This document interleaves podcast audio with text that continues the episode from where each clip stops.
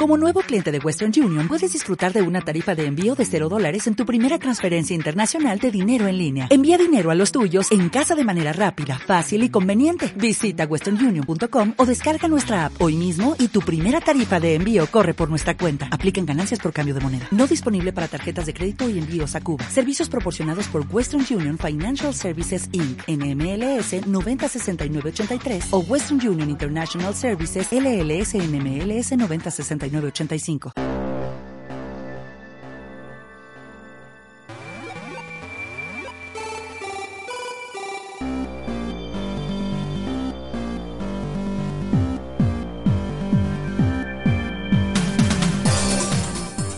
Bienvenidos, amigos de los 8 bits, a Pod Amstrad.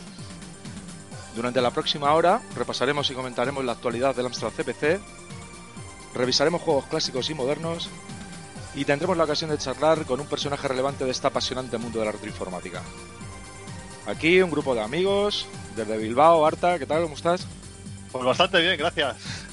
Desde Barcelona, Toni Ramírez, ¿qué tal, Toni? Hola, muy bien, encantado de estar aquí. Dani, en Pola de la Viana, en Asturias. Hola, Dani. Dani, no, esperemos que entre dentro un rato, que lo hemos perdido. Desde Badalona, Atila Moreno. ¿Qué tal, Atila? ¿Cómo estás? Bueno, ya estamos con el Moreno, que me llamo Merino. Hola, Atila, tío. Muy buena. Es como las ovejas. Miguel Sky, desde Leganés. ¿Qué tal, Michael? ¿Cómo estás? Hola, ¿qué tal? ¿Cómo estamos? Y un servidor, Litos, muy cerquita de Miguel, desde Alcorcón. Vamos a ver qué tal va esto. Esto es un programa muy especial, es un piloto. Un experimento que vamos a hacer en falso directo y esperamos que resulte tan bien como todos deseamos y que por supuesto sea de vuestro agrado. Vamos a ver qué tal va.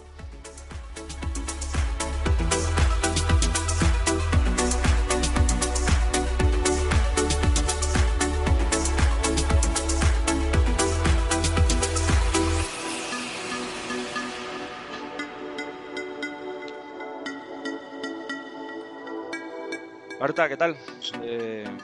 Muy bien. Creo que nos vas a traer mucho y muy bueno, ¿no? Porque hay mucho. Hombre, sí, muy bueno seguro. Mucho, tampoco demasiado. Queremos dejar algo para las próximas. Porque si nos gastamos toda la traca hoy, estamos jodidos.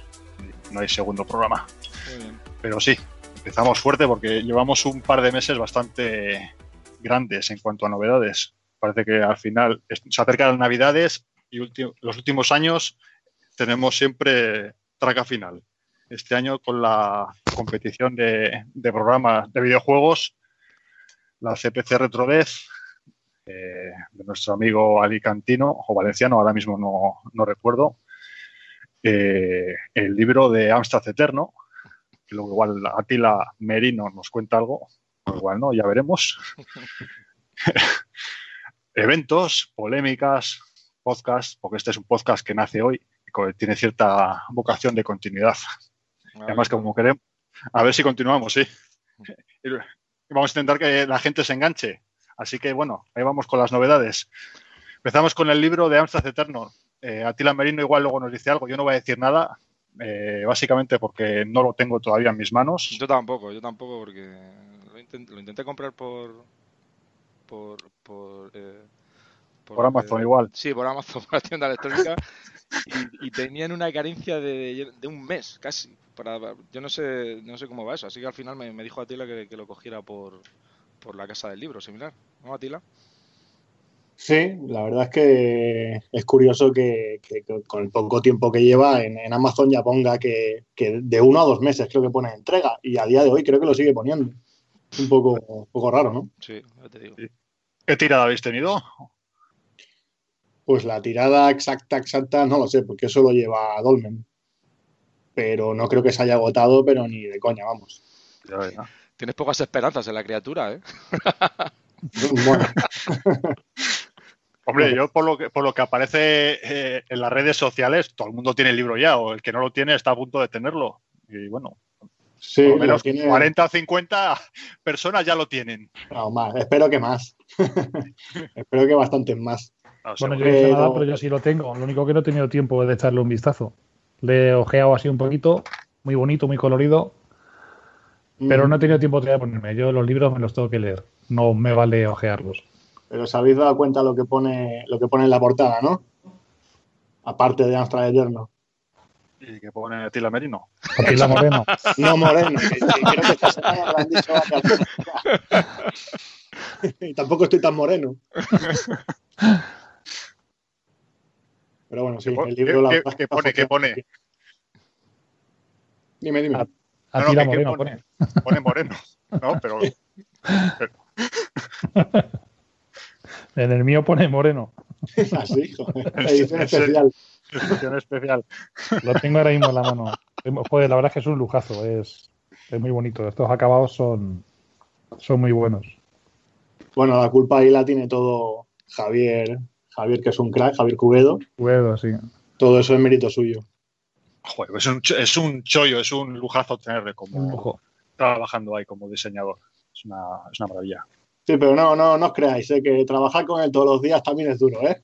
Bueno, pero visto desde fuera, del que al final ve el resultado, ¿no? Eso no sé. Sí. Ya contaremos anécdotas otro día. Sí. Vale. Perfecto. Bueno. ¿Qué más, Arta? ¿Tenemos? ¿Qué más? Entonces ya del libro no hablamos más, ¿no? No, porque veo que su autor no tiene muchas ganas, ¿no? No lo quiere vender. Y dice 40, 50, ya está. No. Javier Cubedo, pues oye, es duro trabajar con él, hombre. Diseñar... Pero contaremos mierda, las buenas cosas no las contaremos, ¿no? Ah, todo mierda, siempre. Claro. Es lo interesante. Sí, exacto. Lo que da vidilla a la escena. Claro. Hombre, alguna... Bueno, si queréis os hablo del libro, ¿eh? Yo ningún problema. Oye, si no, hacemos un monográfico del libro en el programa 2, o en el 3, o en el 4. Sí, porque si no, hoy se va a acabar el programa y no vamos a hacer el resto. Eso, ya hablaremos del libro y de la polémica que ha surgido a raíz del libro. Que también es interesante. Ha surgido polémica. Opiniones contrarias, ¿no? ¿O me he liado yo? No, sí, me he liado. Sí, yo creo que sí que he leído algunas, sí. Ah, sí que había, la de Rin, no sé. Uh-huh. Sí, efectivamente. Pero es que nos sacarán entre churras o merinos. No lo tienen claro. Eternos y merinos. La polémica venía del enfoque del libro, que parece que está más enfocado hacia videojuegos que a demos y que no. Y que parece que algún sector del mundo CPCero le hubiera gustado haber encontrado más de información sobre... Yo le he dado un comentario que es quizá que es poco técnico, ¿no? Hay gente que quería ver más aspectos técnicos de la máquina.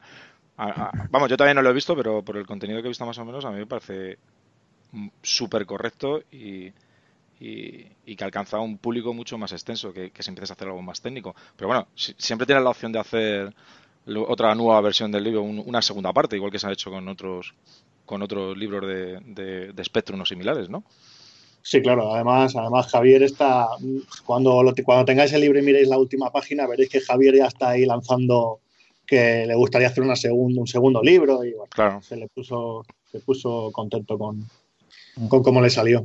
Y quiero decir que en el libro me han ayudado bastantes personas, entre ellos aquí dos de los que están, como Dani Suricato, que se encargó de buscar... El tío se pasó, pues yo qué sé, no sé si jugaba por las noches o qué, pero estaba jugando todos los juegos para sacar las capturas y yo le decía, pues a ver, ahora toca Dynamic. Pues se jugaba todos los juegos de Dynamic, algunos se los pasaba, me pasaba 50 fotos de cada juego. Hostia. Y luego para elegir un par. O sea, claro. El tío tiene un meritazo de la hostia. Bueno, a ver cómo te crees que hacemos las fichas nosotros en Amstrad CSP, por ejemplo. Ya. Pues le ponemos a Miguel a trabajar ahí todas las... Claro, todo el día... Picando y jugando, sacando capturas. Sí. Yo no lo he dicho nunca, pero tengo alquilado a los Mojón Twins el mono ese que tienen que machaca para que me haga la captura. Me lo han dejado, qué suerte. Me lo han prestado. Qué bueno. Y nada, y luego Tony pues también ha hecho sus paginitas en el libro que están interesantes. No sé si se lo pasó bien o no. Y tanto, fue un placer colaborar. Muy bien. Y si no se lo pasaron bien durante el desarrollo, yo creo que al ver el hijo parido... Es cuando estarán todos los padres orgullosos, ¿no? Supongo. Puedo decir que sí, ¿eh? Es una alegría poder participar en un libro como este y formar parte de un poquito de la historia de CPC.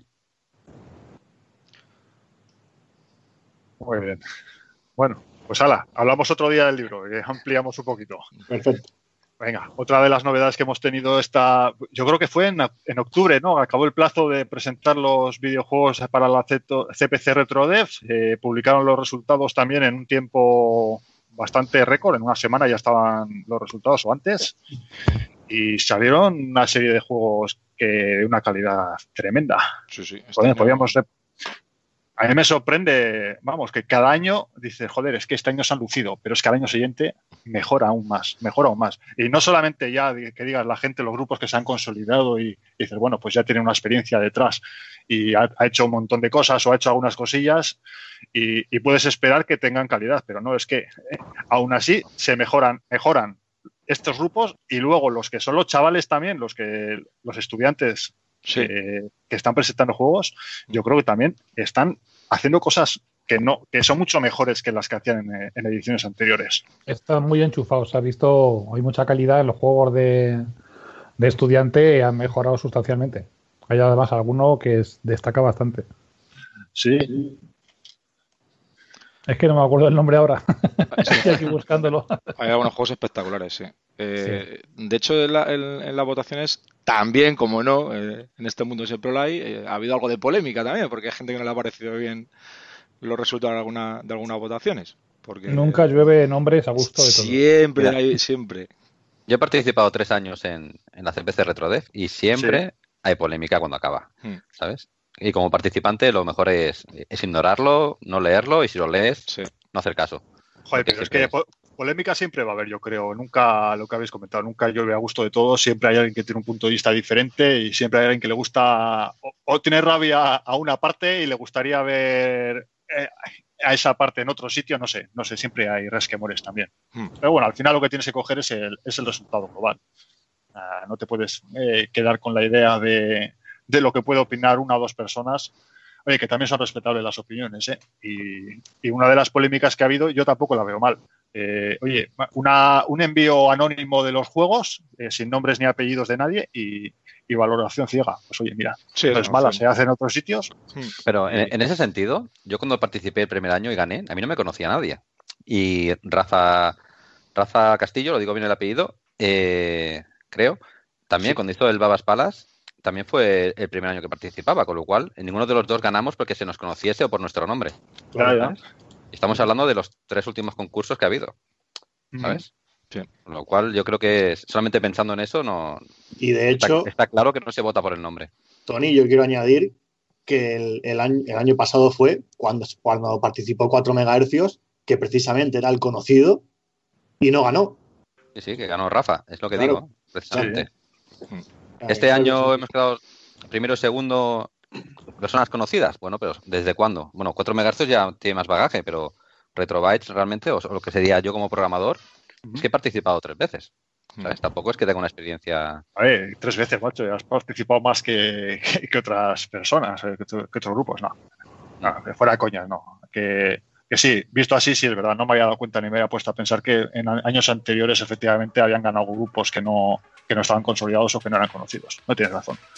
Pero bueno, simplemente es una de las opiniones que han ido saliendo ahí en el foro, creo, y también en el canal de Telegram. Y quería hacer partícipes a todos de que me leo lo que ponen los foros y los Telegrams, aunque no participo mucho. Yo, de todo modo, creo que un juego de 4MHz es un juego de Retrobytes, se identifican, ¿sabes? Aunque fuesen anónimos, por los gráficos, el estilo, se notaría cuál es de... Sí y no. A ver, gráficamente alguno de 4MHz se puede confundir con alguno de SPSoft. Eso... Bueno, igual, pero uno de SPSoft también ganaría, ¿no? Compartiendo gráficos. O no. Vete a saber. Estarían los primeros. No lo sé.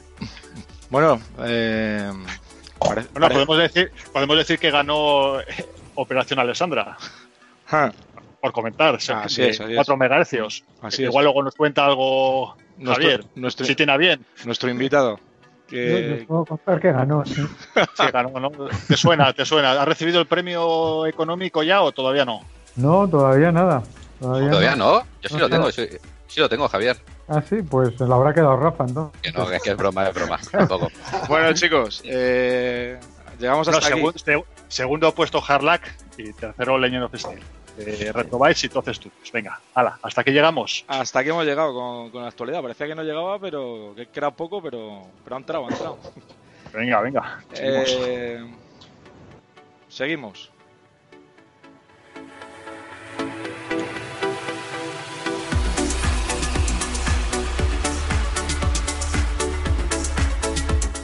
Tony, ¿qué tal? Muy buenas. Muy bien, aquí estamos. ¿Qué tal? Pues nada, deseando que nos cuentes, a ver qué clásico nos traes hoy para revisar, a ver qué juegazo. Bueno, para la primera ocasión ha sido muy fácil elegir. Para mí el mejor juego de CPC, y si no el mejor, casi el mejor. Navy Moves, de Nacho Abril. Entiendo que todo el mundo conoce de qué juego estamos hablando. Un juego que se desarrolló en el año 88, si no recuerdo mal, y lo publicó Dynamic. El segundo título programado por Nacho, después de Nonamet, y que fue un grandísimo éxito. Se publicó como segunda parte de ya más antiguo Army Moves, y seguía una estructura bastante similar. Si recordáis el primer Army Moves, en la primera fase íbamos en un jeep saltando por un puente derruido, y posteriormente pasamos a llevar un helicóptero. En este caso, el jeep se cambió por una lancha, en una famosa pantalla conocida por su dificultad, en la que había que saltar entre un campo de minas. Y es una pena porque está considerado como uno de los juegos más difíciles de la época, y realmente si das una oportunidad y pruebas y le pillas el truquillo, es bastante sencillo, realmente. Y si lo dejas en la fase de minas, te pierdes todo lo demás, que está bastante bien. Este juego está dividido en dos cargas. La primera consta de tres fases. La primera es esta que comento de las minas. Cuando consigues superar todo el campo de minas y también a los enemigos que van en motos de agua, lo que hace el personaje es lanzarse al fondo del mar. Y entramos en la segunda fase. Esta segunda fase es muy, muy sencilla, ¿eh? Sí que es cierto que tiene un desnivel de dificultad muy grande este juego, pasando de la dificultad extrema de los saltos entre minas al paseo, literal, que hay que hacer bajo el mar, matando tiburones y hombres rana, que supone que son del enemigo. No he comentado que el objetivo principal del juego y global es localizar y destruir un submarino nuclear, ¿de acuerdo? Entonces, fase 2, vamos buceando hasta una base enemiga donde nos hacemos con un batiscafo. A partir de aquí, es un paseo de nuevo hacia el submarino, en el que...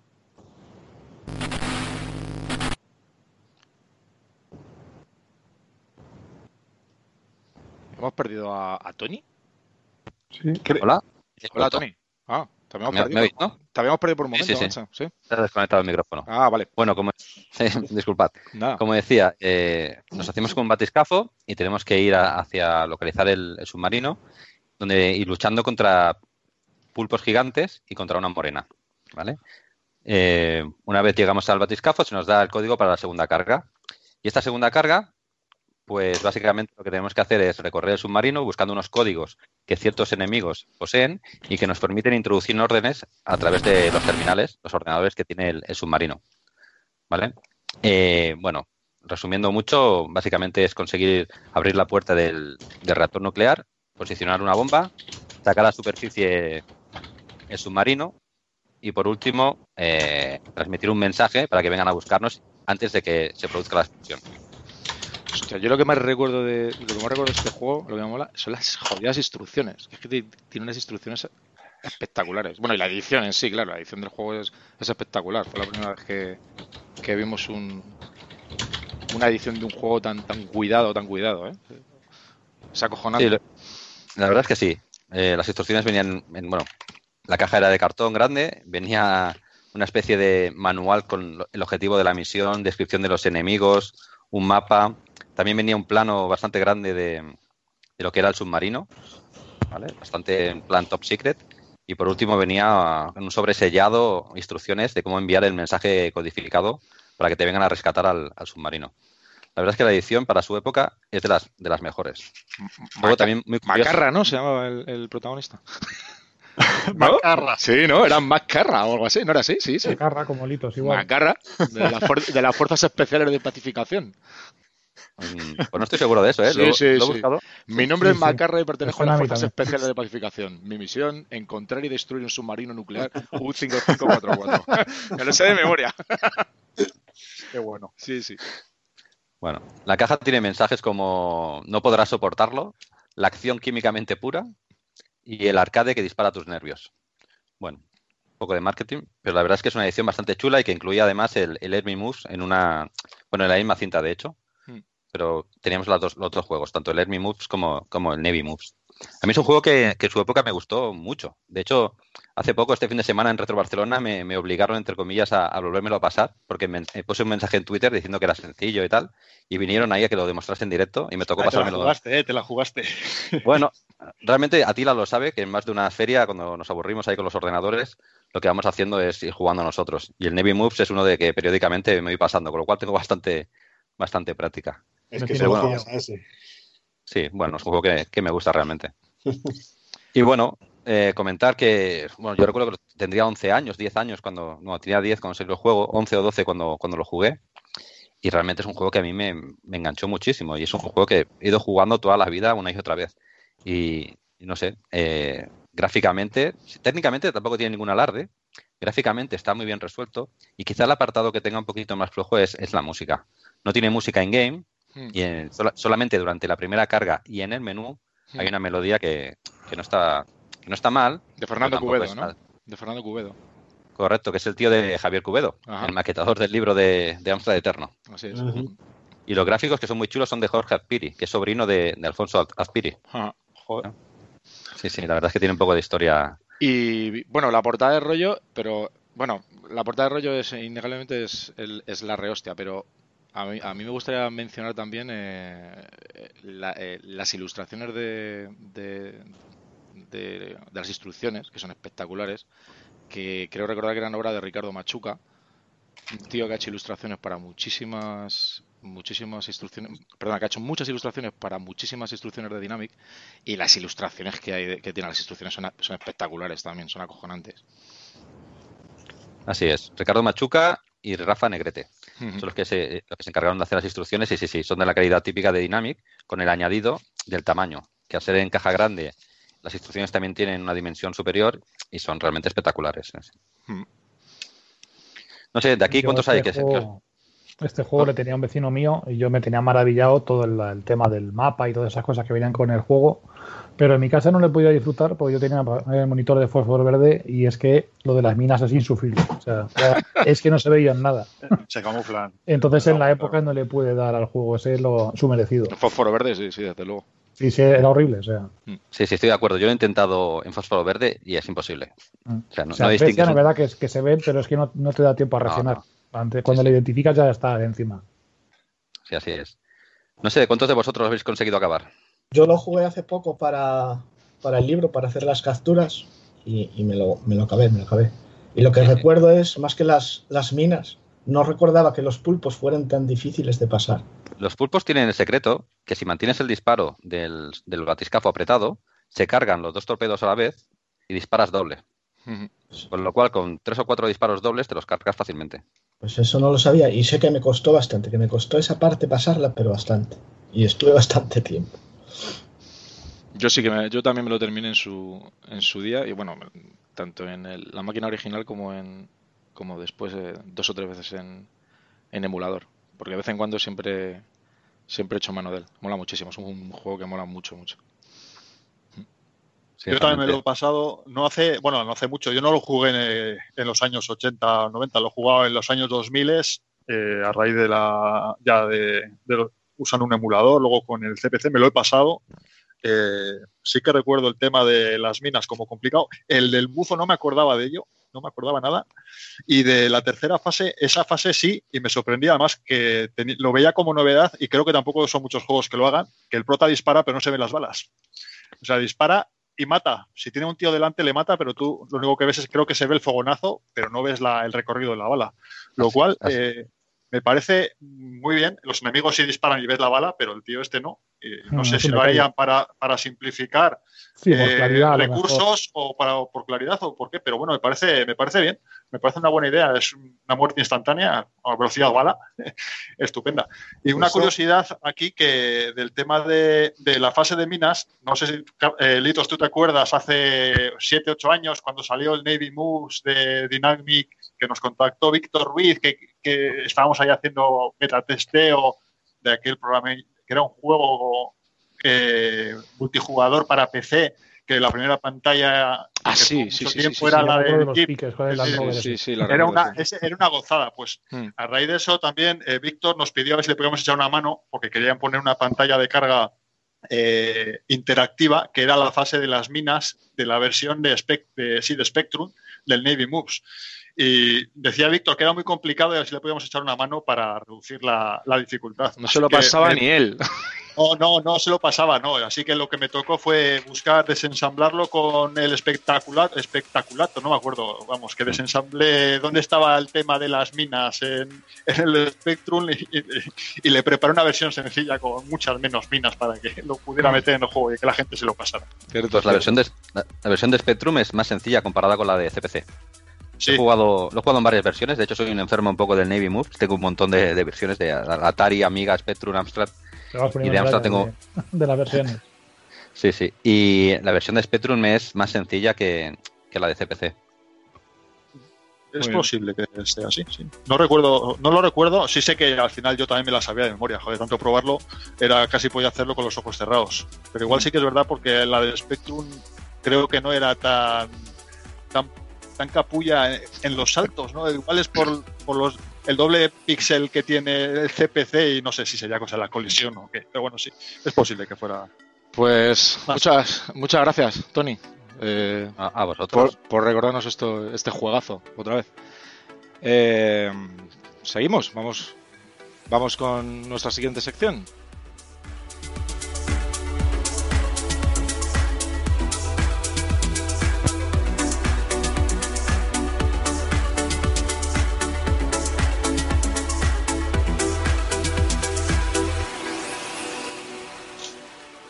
Dani Suricato, muy buenas. Hola. ¿Qué tal, amigo? Buenas, ¿qué tal? Bien.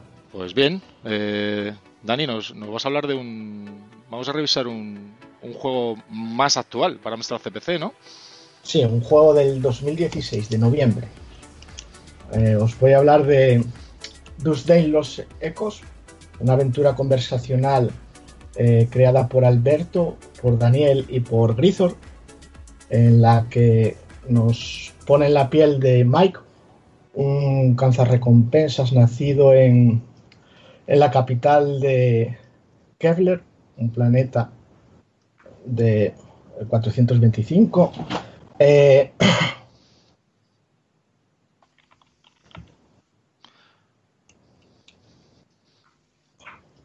Pues no sé, hemos perdido a Dani. Bueno, no importa. ¿Hola? ¿Qué tal, Dani? Hola.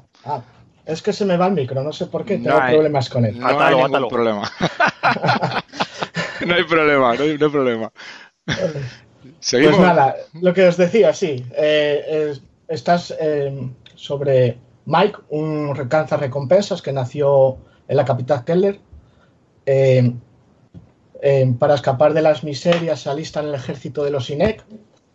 Le asignan una nave que es apodada Doomsday, como el juego, con la cual deserta y un día recibe una oferta de trabajo para encontrar a un trabajador perdido en una estación abandonada.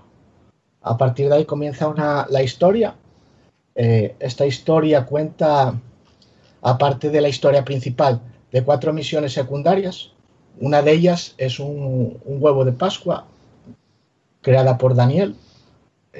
La idea fue de Daniel, en la que tiene los puzzles más difíciles. Aparte de esto, tienes que tener acceso para resolver esta misión secundaria, acceso a su página web. Tiene 3 niveles diferentes, aparte de 3 finales diferentes, aparte de de estas cuatro misiones secundarias. También cuenta con una ambientación y una historia que engancha ya desde el principio, tiene unas 60 pantallas creadas por Daniel, con unos gráficos espectaculares y muy detallados, en la que se pueden encontrar muchos guiños a juegos y películas muy conocidas. Por ejemplo, ya en el principio, cuando aparece la nave de Mike, ya aparece un Sony colgado del cristal de eso. Para mí es una de las mejores, va a entrar entre una de las mejores aventuras creadas conversacionales para CPC. Y bueno, pues poco más que contar, la verdad, de ello. Tú has participado, ¿no, Miguel? Sí. En parte de la concepción de este juego. Sí, exacto. Alberto estaba por hacer un juego de aventura, tenía un guión muy bueno y al ver las mejoras que habíamos hecho en Heredia, de eso, metiéndole la fuente y tal, fue lo que le animó definitivamente a elegir este parser para hacer el juego. Entonces, nada, le asesoré técnicamente un poquito, pero vamos, el trabajo mayormente, todo el trabajo es de ellos. O sea, yo no tengo ningún mérito en este juego, nada más que haber abierto la ventana algunas tecniquillas para mejorar el aspecto de los juegos. ¿Has hecho revisión gráfica del juego o no? De texto, perdona. ¿En cuál? ¿En Heredia? No, en el Doomsday. No, solo hice testeo cuando ya estaba el juego ya en fase final. Sí. Testeo, pero vamos, que yo no sé si llego a aparecer en los créditos porque además no acabé el juego, pero no fui capaz ni de descubrir el juego de Pascua ni los finales secundarios ni nada. Soy un poco paquete. El juego, la verdad es que es genial. O sea, envolvente al máximo, los gráficos recrean muy bien las estancias, tiene un ambiente muy, muy bueno. Perdonad, es que yo no he llegado a jugar a este juego, ¿vale? Pero viendo el aspecto gráfico y la potencia que tiene de juego, ¿se carga de forma normal en un emulador o hay que hacerlo de cierta forma especial? Le pasa lo mismo que en Heredia. Tienes que usar un disco de 3,5 para los gráficos. Ah, comprendo. O sea, en un CPC físico haría falta una disquetera de 3,5 para poder cargar el disco de imágenes. Uh-huh. Pero en el emulador sin problema. Se lo traga sin quejarse. Pero tienes que cargar también doblemente dos discos o solamente con un disco en sí, el primer disco es como un iniciador, que en él va la propia aventura en sí, y el disco de 3,5 es el disco de gráficos. Ah, entiendo. Entonces no recuerdo ahora mismo si te pide algún cambio de disco, solo puedes tener en las dos unidades, no recuerdo ahora mismo cómo era el sistema que... Sí, similar a Heredia.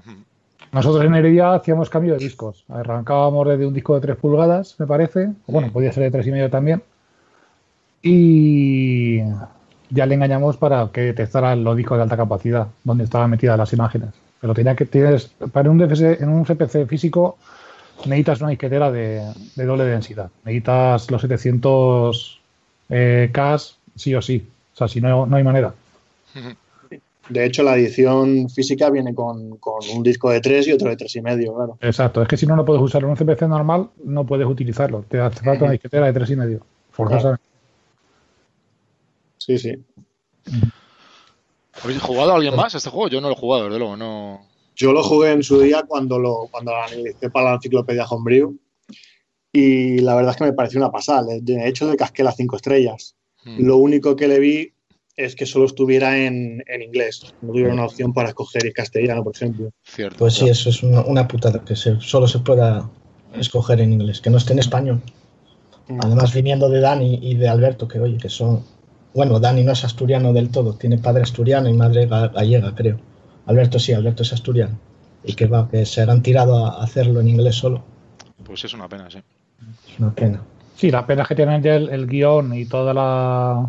digamos, el guión del juego ya en inglés y acoplarlo al español tenía que verle demasiado para hacerlo. O sea, hicieron el guión y todo en inglés. Lo han hecho todo en inglés desde cero. Sí, yo digo, no sé si es que tenía él ya un guión preparado anteriormente de otra cosa o lo que sea, o de algún proyecto antiguo, y lo recuperó para esto, pero vamos, que el juego desde su concepción ha sido en inglés. Miguel, tú eres muy aficionado a traducir aventuras conversacionales. ¿Esta qué pasa? No. ¿Es muy difícil? ¿Chungo o qué? No, lo que dijo Alberto en su día, que hay que perder material. En inglés es mucho más fácil. Cierto. O sea, con menos, las palabras son más cortas. Ajá. Entonces, pues puedes decir más con menos. Claro. Pasarlo a castellano sería una locura, porque se perdería mucho de lo bueno que tiene el juego. El site de apoyo es muy envolvente. El site de apoyo del juego también es la hostia. Doomsdayproductions.org tienen material para aburrir. Y extras para aburrir, vamos. Incluso juegos de iconos para poder descargar.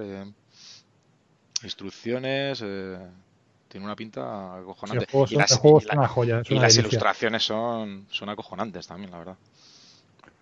No, Dani, la verdad es que trabaja muy bien las ilustraciones. Sí. Se lo ocurren muchísimo. Son muy bonitas.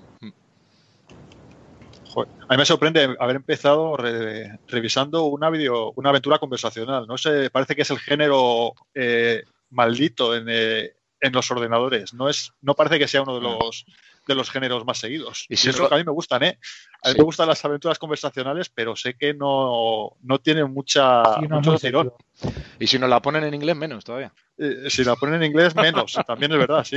Te da un poco más de pereza. Aunque seas capaz de entenderlo y de seguirla, bueno, sí que te da un poco más de pereza. Pero esta aventura conversacional, concretamente, es casi es una maravilla. No tiene nada que ver con las típicas aventuras conversacionales que solemos ver, que están construidas con parsers. O sea, esto es la rehostia. Esto es otro. Pero al final está hecha con un parser también, ¿no? ¿Es el Paus o cuál es? Sí, está hecho con Paus, sí. El Paus utiliza. Utilizando sus propios gráficos, unos gráficos con un detalle acojonante y un color. Un color muy cuidado, porque el color es acojonante también, como lo han tratado. Es muy bonita. Es que estaba tan bien presentado que era difícil no querer jugarlo. Claro. Aunque sea en inglés. Mira que no, yo es que el inglés, la verdad, hombre, tengo nivel por el trabajo y eso, pero la verdad es que... Sí, bueno, pero... yo también tengo... Yo depende, a ver, yo tengo nivel Teletabi, sí tengo que hablar con él, pero es cierto que bueno, leer nos es un poco más fácil porque estamos acostumbrados a cada vez más. Pero sí, te puedes tomar tu tiempo. Claro, y utilizar siempre el traductor. También. Muy bien, pues muchísimas gracias por esta joyita que nos has traído. Gracias a vosotros. Yo te agradezco también que la hayas traído, porque realmente cuando salió me la apunté para jugarla y no la he jugado. Ni la vas a jugar. ¿Qué va? No, sí la voy a jugar. La voy a jugar porque me gusta ver cómo se hace o qué cosas se están metiendo en las conversacionales modernas, a ver si varían un poquito o lo que podamos aprender para utilizarlo para todas esas que tienes a medias, ¿no? O sin terminar. Esas a medias sin terminar que llevamos 10 años. A ver si sale. Bueno, yo no digo nada. Muchas gracias, Dani. Nada.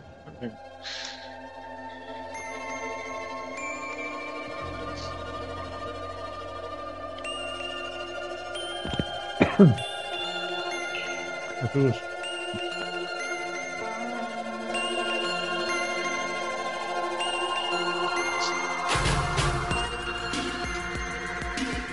Bueno, Atila, muy buenas, ¿qué tal? ¿Cómo estás? Muy buenas, aquí pasando el rato. No, estoy en buena compañía, ¿no? Espero. Bueno, por supuesto. Bueno, aunque no han podido aguantarse... Y ya se nos ha descubierto un poquito quién era nuestro invitado de hoy, pero bueno, cuéntanos. Bueno, pues hoy tenemos un gran invitado, bueno, un invitado a secas, y se trata de Javier García Navarro, que fue, muchos lo conocerán por ser programador del mítico, entre comillas, Sabrina. También, muy entre comillas. Ya es que me está la risa cada vez que lo digo. Bueno, y también del menos conocido Hormuz, que se publicaron por Ibersoft, mientras formaba parte del equipo de Genesis Soft. Pero además de esta época oscura, Javier también es programador del grupo 4MHz, que actualmente lo está petando con cualquier juego que sacan. Entonces, bienvenido, Javier. Bien hallado. Exacto. Y bueno, yo voy a empezar haciéndote una pregunta. A ver qué tal. Mira, ¿cómo llevas lo de pasar de realizar uno de los peores juegos del CPC? Así, ya de golpe. A ser considerado actualmente uno de los mejores programadores, si no el mejor, de toda la escena homebrew. Bueno. ¿Cómo se lleva eso? La verdad es que tampoco se lleva, ¿sabes? Que es una cosa que nunca me he planteado, ¿no? Yo pues sí, hice de los peores juegos, pues, tenía mis motivos para hacerlo mal. Primero porque no sabía y segundo porque tampoco me lo pagaron. Pero bueno, tampoco ha sido pasar de la noche al día, ¿no? Porque si hubiese sido en aquellos tiempos pasar de la noche al día en los 80, pues sí que hubiese sido un salto de la hostia, ¿no? Pero bueno, pasar después de 30 años a ser el mejor, pues no tiene ningún mérito ni tampoco tiene ninguna recompensa, con lo cual, pues bueno, oye, que es un tema que me llena de orgullo y satisfacción, como ya he dicho muchas veces, ¿no? Pero poco más, ¿no? Tampoco le doy muchas vueltas. Tampoco creo que sea de lo mejorcito de lo que hay ahora en la escena, pero sí que es verdad que somos de los pocos que terminamos juegos, ¿no? Aquí tenemos también a Tony. Tony, pues también es de los mejores programadores, junto con nosotros, o sea, conmigo como programador o como César Nicolás. ¿Por qué? Pues porque acabamos los juegos. ¡Zasca! O como Artaburu, ¿no? Acabamos los juegos. Hay otros que son muy buenos, que son la bomba, o sea, son la hostia, y me quito el sombrero ante ellos, pero no llegan a terminar terminar de sacar los juegos, ¿no? Entonces yo creo que no es cuestión de ser el mejor y el peor, sino de ser. Joder, además me parece que has hecho una reflexión estupenda. Yo no soy bueno, sé que no soy bueno, pero sí que es verdad que suelo acabar juegos y no es, yo no hago alardes de la hostia. Sé que hay programadores que son la hostia, que hacen unos alardes tremendos. Yo lo que hago es copio y traslado. Una cosa, no me veo capaz de ser un desarrollador de ideas técnicas y hacer malabarismos. Pero bueno, al final es verdad. Yo creo que para eso ya hay algunos que lo hacen y lo hacen de maravilla. Y tampoco podemos inventar la rueda todos, ¿no? Solo puede inventar uno. Exacto. Luego, pues alardes es que, pues mira, los alardes, hombre, yo en el caso del Profanation 2 y del Operation Alessandra, sí que hemos hecho auténticas virguerías, aunque hay algunas que no se notan, pero hay sí que hay gente que las reconoce, ¿no? Que te dice, oye, ¿cómo habéis hecho esto? Que a lo mejor es una chorrada dentro de todo el juego, pero que nos ha costado un huevo, ¿no? Entonces sí que hemos hecho ciertos alardes, pero tampoco hacemos unas virguerías brutales, ¿eh? Simplemente hacemos que funcione todo y que funcione bien. Oye, Javier, cuéntame una cosa. Lleváis, desde que está a 4 MHz, han pasado 5 grafistas ya por el grupo. Es que los y actualmente estáis con 3 al mismo tiempo.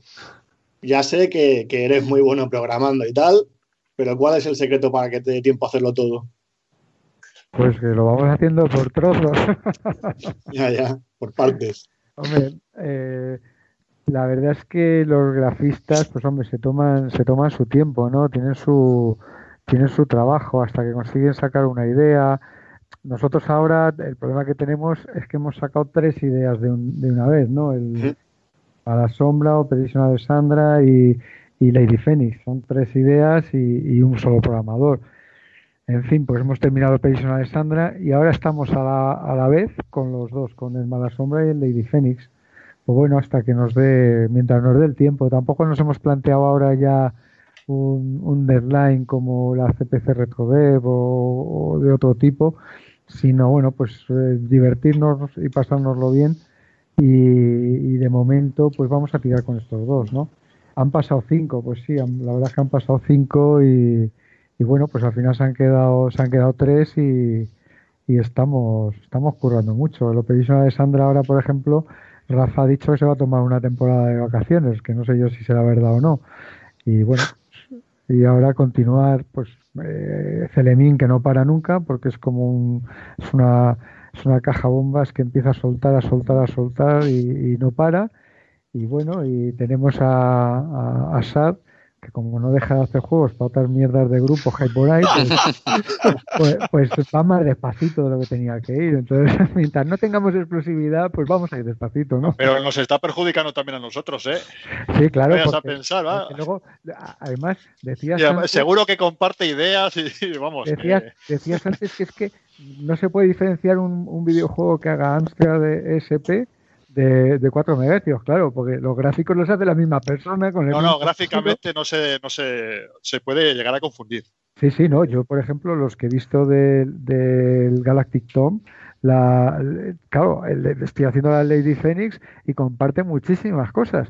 Pero claro, es que el lila es el lila y los 8 son 2 píxeles por 8, 16, son 32 píxeles por tile. Sí, claro, no es, pero hay otra cosa más que suele hacer SAT, es que no cambia la paleta.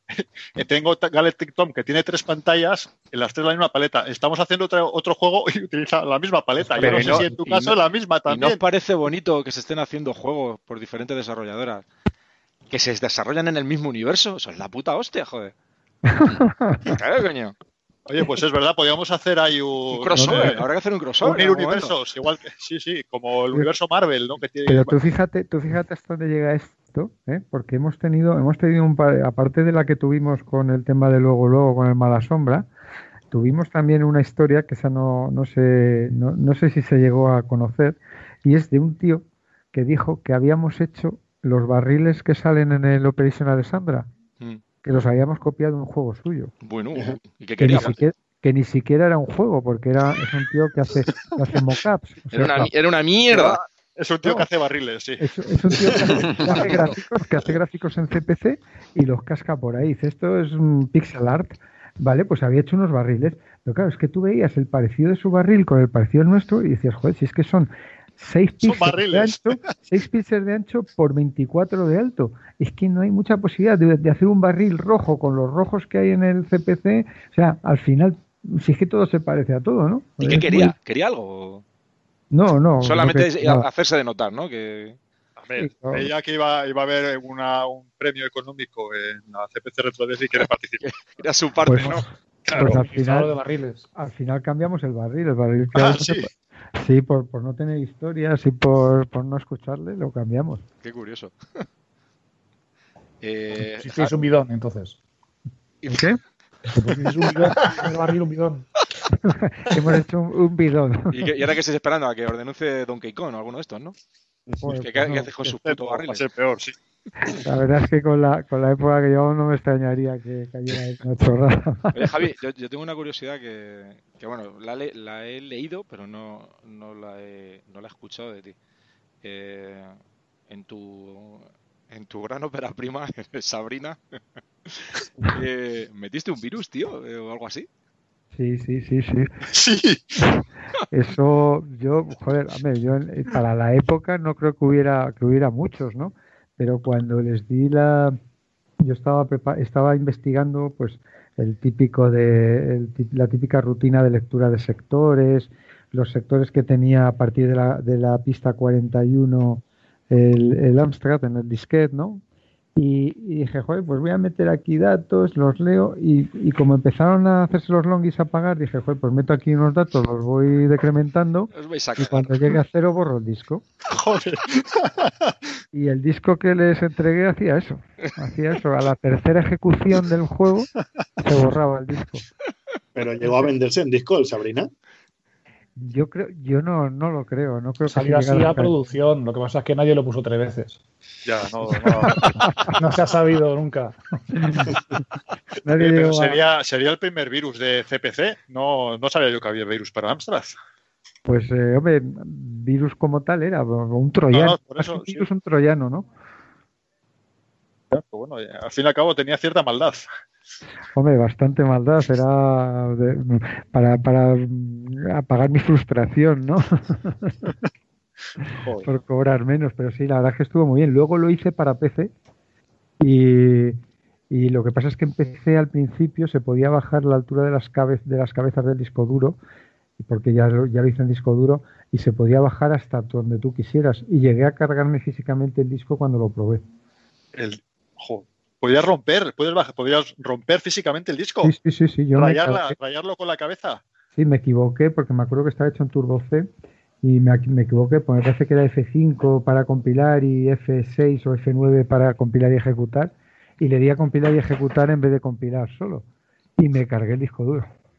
Menos mal que me acababa de comprar el ordenador, me fui a la tienda y me lo cambiaron. Pero fue... Y perdí los fuentes, pero la verdad es que ese sí que hubiese sido ya la bomba. Sí, ese es como mala leche, ¿eh? Sí, ese ya era la re hostia. Y todo eso con 17 años, ¿verdad? Sí, por ahí. O sea, que toda la mala hostia solo ha ido a más, cada vez a más. A cada vez a más, cada vez tengo más. Luego hice el Profanation 2.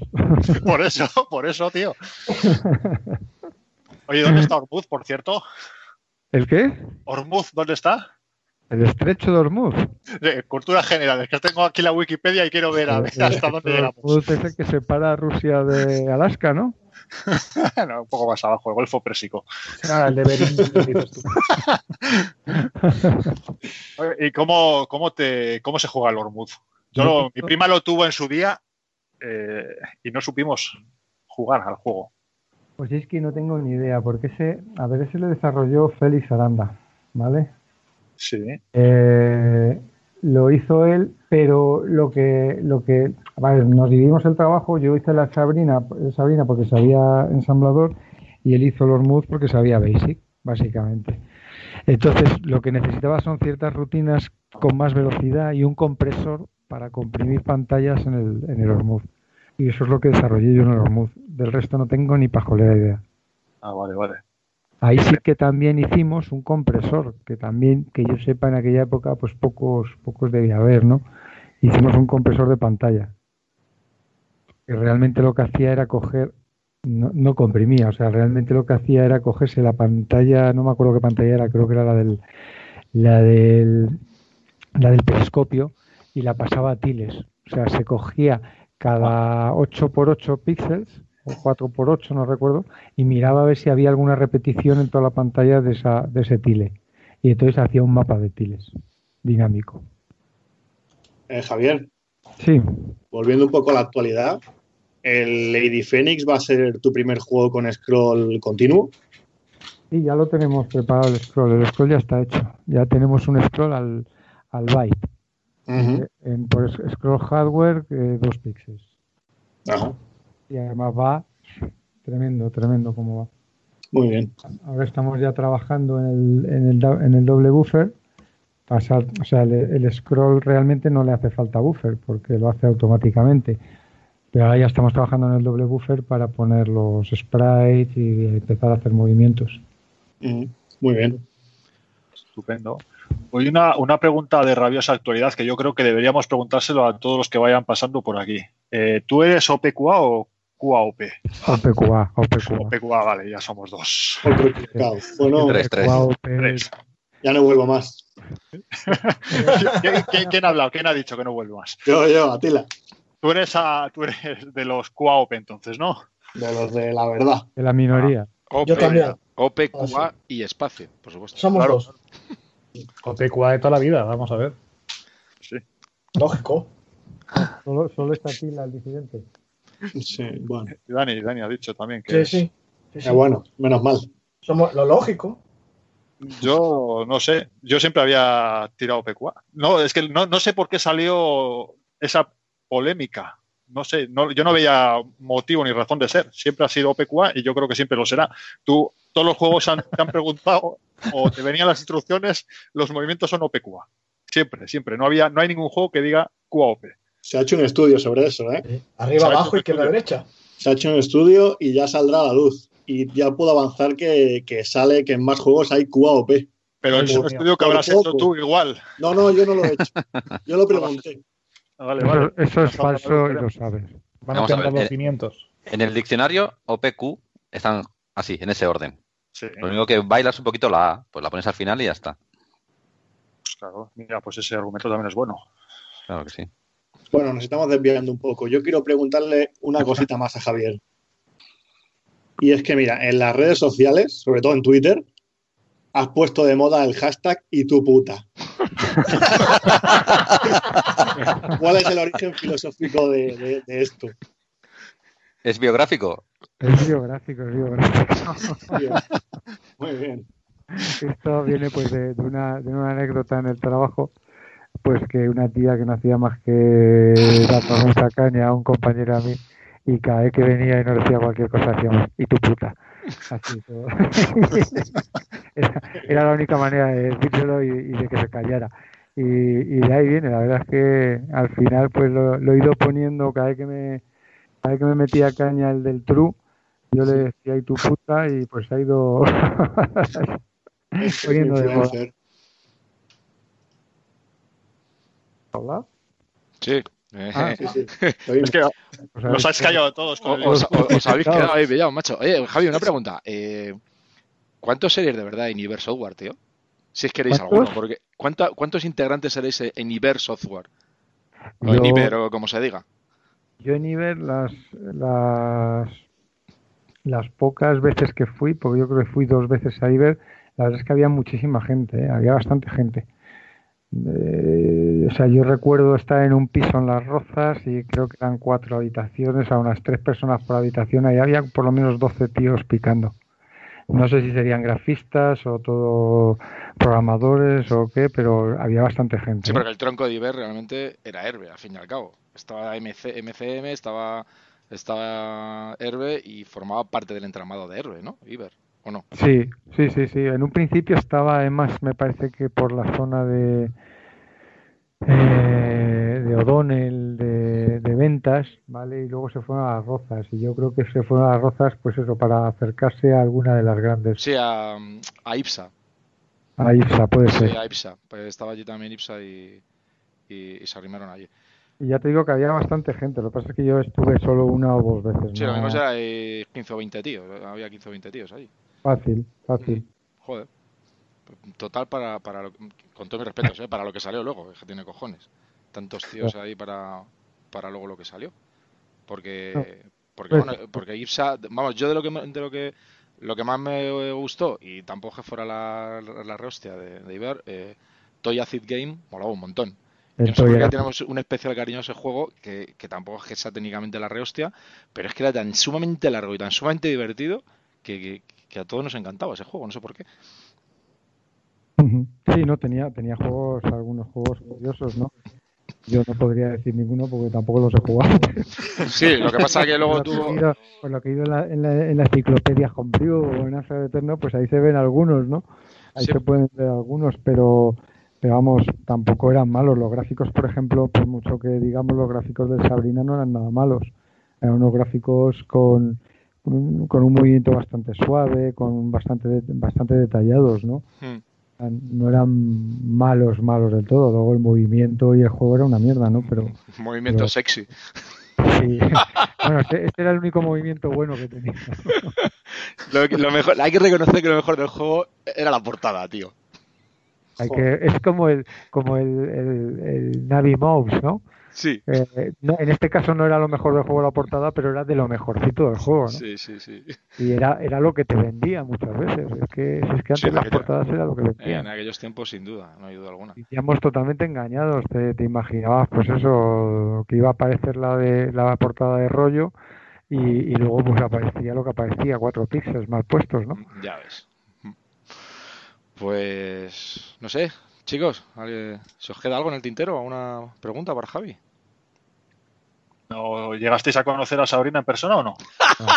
No se lo cree ni él. Eso era lo que queríamos todos. Jugaban a los que la hacían. Pues nada, amigo, muchas gracias. Estamos llegando al final ya, chicos. No sé si tenéis. ¿Nos puedes adelantar algo? Igual nos puede dar alguna primicia de los juegos. Yo sé, estás trabajando en Lady Fenix. ¿Tienes alguna fecha de cuándo vamos a ver algo? ¿Cuándo podrás tener ahí algo jugable? ¿O vais a mostrar algo jugable? ¿Vais a esperar a terminar el juego? ¿O vais a esperar? Porque como lo estás desarrollando tú, ¿no? Sí, lo estoy desarrollando yo. La verdad es que no lo sé cómo lo vamos a hacer. De momento tenemos una fase de demo. Que simplemente para estresar el scroll, para hacer pruebas de estrés del scroll y tengo una nave, o sea, de momento vamos muy despacito, porque estamos también metidos en el recopilatorio de 4 MHz sí. y en la producción del Operation Alexandra en físico, entonces también tenemos ahí dos líos bastante importantes, ¿no? Estás haciendo un pack, ¿eh? Sí, estamos preparando con el... ¿De cara a las navidades? No lo sé si vamos a llegar, porque lo hemos hecho con el CPC de Andanator. Sí. Y como hemos tenido bastantes problemas de producción, no sé si llegamos a Navidades o no. Lo tenemos complicado. ¿Qué vais a hacer? ¿Vais a distribuir el Dandanator con el pack o vais a distribuir el pack para cargar en el Dandanator? Vamos a distribuir el Dandanator con el pack. Qué guapo. Ah, es un Dandanator Light porque Dandare va a distribuir está distribuyendo ya su propio Dandanator con interruptores, con cargador USB, etcétera. Sí. El nuestro, para cargarlo hay que hacerlo a través de un loader, es más complicado, pero así abaratábamos algo los costes y quitábamos algo de componentes y también la posibilidad de que se borrara fácilmente, ¿no? Sí, entonces sí. Al final llevará 5 juegos más uno de regalo, que adivinar cuál es. Y Alexandra. No, el Sabrina. Y bueno, pues los 5 juegos que llevamos menos el Operation Alexandra. Y el Operation Alexandra, la idea es sacarlo en enero, aproximadamente en enero, en cinta, aprovechando que es de lo último que haremos de 64K, pues intentaremos sacar la última edición en cinta que hagamos. Interesante. Genial, pues muchísimas gracias. Y muchísimas gracias a todos. Yo creo que con esto, a no ser que alguien tenga ganas de decir su última palabra. Yo simplemente muchas gracias por invitarme al primer podcast de Amstrad. Muchas gracias a ti. Además, no sé si estaréis de acuerdo todos, no ha quedado mal la cosa de momento. Bueno, un par de problemas técnicos, ¿no? Nah, eso no es nada. Eso es el problema del directo, pero... El micrófono que se alejaba y eso... No pasa nada. No. La cagada mía. Bueno, se habrá grabado, ¿no? Porque como no se haya grabado y tengamos que repetirlo... Bueno, chicos, muchísimas gracias y nos vemos en el número 1, espero. ¿De acuerdo? Un abrazo a todos. Un saludo. Hasta luego. Venga, hasta luego, chicos. Chao.